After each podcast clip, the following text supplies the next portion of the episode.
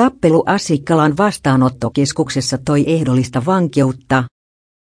Tappelu Vääksyn vastaanottokeskuksessa Asikkalassa toi 60 päivän ehdollisen vankeustuomion vastaanottokeskuksen asukkaalle. Päijät-Hämeen käräjäoikeuden mukaan mies syyllistyi 2 heittiruokajonossa toista vastaanottokeskuksen asukasta tarjottimella ja löi häntä nyrkillä. Lisä.